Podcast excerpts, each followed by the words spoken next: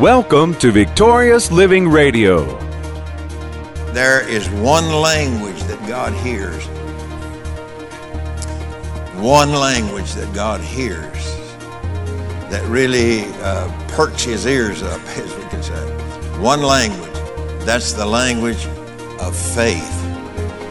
When I'm facing, and I know that I'm facing a specific test and trial, I need guard on my mouth and make sure what's coming out of my mouth is the language of God. Welcome to Victorious Living Radio with Pastor Charles Cowan. Today, Pastor Cowan shares with us part three of his series, The Kingdom Language is the Language of Faith. We invite you to stay tuned to today's program. If you can't, we invite you to visit our website at victoriousliving.org. There you'll find other audio and video resources to help you in your Christian walk. And now, here is Pastor Cowan as he shares with us the kingdom language is a language of faith. We started talking to you about the language of faith. Or uh, better, it's better stated to my thinking, the language of God's kingdom. And uh, I don't know how often you think about it. I'm sure when I mention this uh, scripture to you that, that you know it, you've heard it, and so forth. But how much that we actually realize that every day we're not only a citizen of a natural uh, country or nation, but we're citizens of heaven. And so we have been delivered from the power of darkness and translated into the kingdom, changed into the kingdom. It's not something we're going to get into after we get to heaven. It's something that we're into now. He has delivered us from the powers and the authorities of darkness and has translated. That means He has changed us from one place to another in the spirit realm. And so we are we're members not only of his body here on the earth, but we are members of this kingdom that we have been translated into. So I am a member of the kingdom of God. Not to be, not a fixing to be, not maybe, could be. I am presently a member of the uh, kingdom of God. So I'm going to talk to you a little bit about the language of God's kingdom. Now there's there is one language that God hears. One language that God hears that really uh, perks his ears up, as we could say. One language. That's the language of faith, which included in that is the, is the language of praise and worship. But that, that's the one language that God uh, hears is the language of faith. Now, there are other languages that we try sometimes to impose upon God to get Him to do something. And that sometimes is, comes out of our emotions. But there is this language that did not come from God, nor does God speak it, is the language of doubt and unbelief. He doesn't speak that. God does not speak doubt and unbelief. He does not within the confines of doubt and unbelief. He does not uh, he does not speak fear there. He does not speak lack lack l-a-c-k he does not speak lack there. He doesn't speak all of the negative talk that you hear uh, from day to day even in the church house and among those who have received christ into their life as savior so there is this language that God hears. You know, John talked about it, right? If we know that He hears us, we know that we have the petition that we desired of Him. And if we know that He hear us, so He only hears His language. He hears the language of faith. He, and and in, incorporated in that, he hears the language that comes out of our praises and out of our thanksgiving. He does not hear the sounds of doubt and unbelief and woe is me. Now, let, let, let, me, let me say this that, that sometimes it's easy when you're going through a test and trial, and I'm not an exception by any means, that when we're going through a test or trial, what we need to do, if you haven't already done so, many, I know a lot of you have, I don't know about everybody, but what I need to do when I'm, when I'm facing, and I know that I'm facing a specific test and trial, I need to put the guard on my mouth and make sure what's coming out of my mouth is the language of God. And so, I, and I'm, I'm, not, I'm not belittling anybody, anything or whatever, but, but hey, you know, we, we, we hear it. Sometimes, you know, coming up in church, some of you in here, you know, been to church all your life, like Sue and I have. I mean, just from way back yonder. And uh, sometimes I think we have thought that we might get God to feel sorry for us. If I walk up to you today and I present you a check, which I'm not going to do, if I walk up to you today and I present you a check with five, uh, worth five million dollars, you cannot say that you don't have any money. Amen. You can't say that and it be truthful that you don't have any money.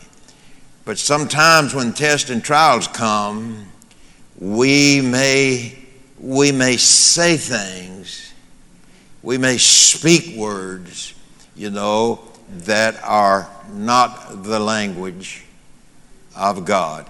Because if I tell him, I have, you haven't met my need, God says, Yes, I have. I've already done it. But I've got to be in tune on my end as a receiver, and I've got to communicate with God in His language. And so, you know, uh, to tell God what you are not, and to tell God what you don't have, is not proper. There's all there's times in the natural that it may look like there's a shortage there's a need or whatever. But God, Paul said in his writing, he said, But my God, he made it real personal. He said, But my God shall supply all of my need according to his riches and glory by Christ Jesus. So I can't really look God in the eye and say, God, I don't have anything. I have a promise. I have his word. I have the Holy Spirit. I have his power. I have His wisdom. I have all of those things. I have that, and I must use that in order to bring to me that which God has already blessed me with.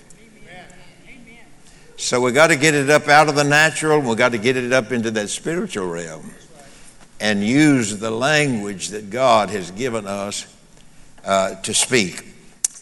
So, let me, let me just go through this real hurry. Y'all give me 10 extra minutes today.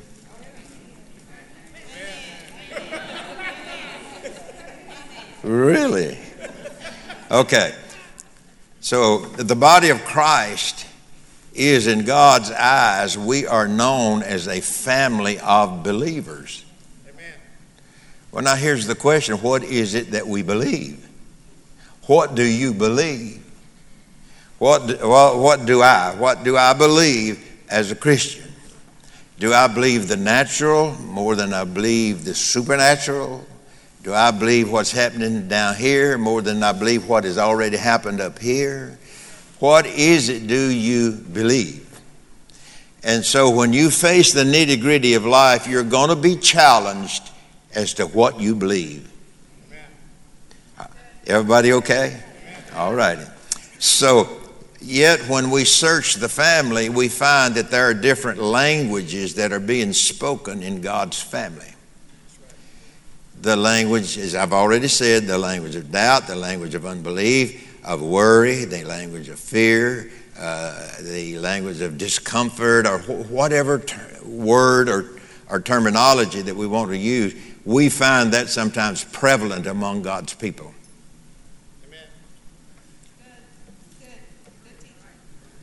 So I'm not talking about a, a, national language such as English, Spanish, German, Russia, etc. I am talking about a language that's pure, comes from God, comes from the heart of God, and guess where you find it? He wrote it. He wrote you a letter. No, no, he wrote you a book. He wrote us a book. A- amen. So I'm talking about the language of the family of God, which is comprised of people from all earthly nations. Now, Ephesians chapter 3, verses 14 and 15. For this cause, Paul wrote it, for this cause I bow my knees unto the Father of our Lord Jesus Christ, of whom the whole family, of whom the whole family in heaven and earth. So there's Part of the family is in heaven. Let me say that again. Part of the family is in heaven. You know, the Bible says, weep when we're born and rejoice when we go to heaven. And so, part of the family is in heaven, part of the family is here. And so, the whole family in heaven and in earth is the family of God.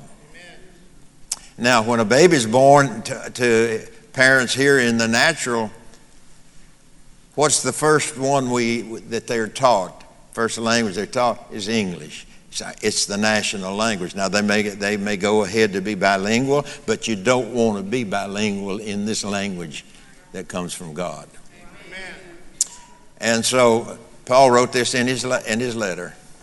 He said, for this cause, I bow my knees unto the Father of our Lord Jesus Christ, of whom the whole family in heaven and earth is named. We're one family, one nation within the nations, and we have one language.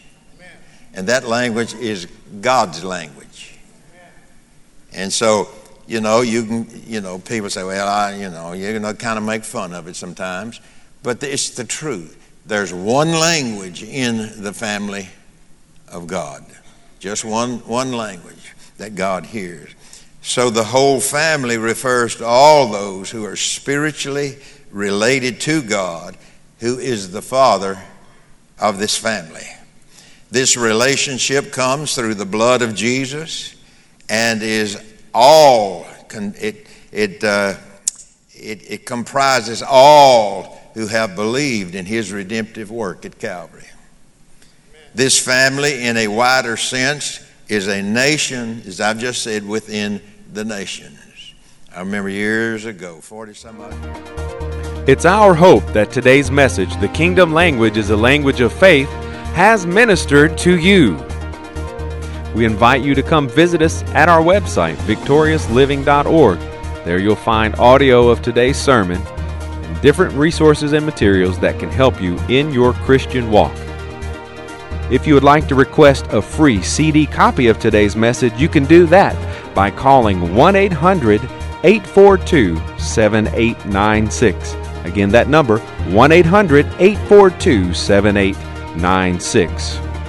If you would like to receive a free CD of this week's message, please request offer number 12. This week's special offer is 12. From Pastor Cowan and the congregation of Faith is the Victory Church, we'll be looking for you next time on Victorious Living.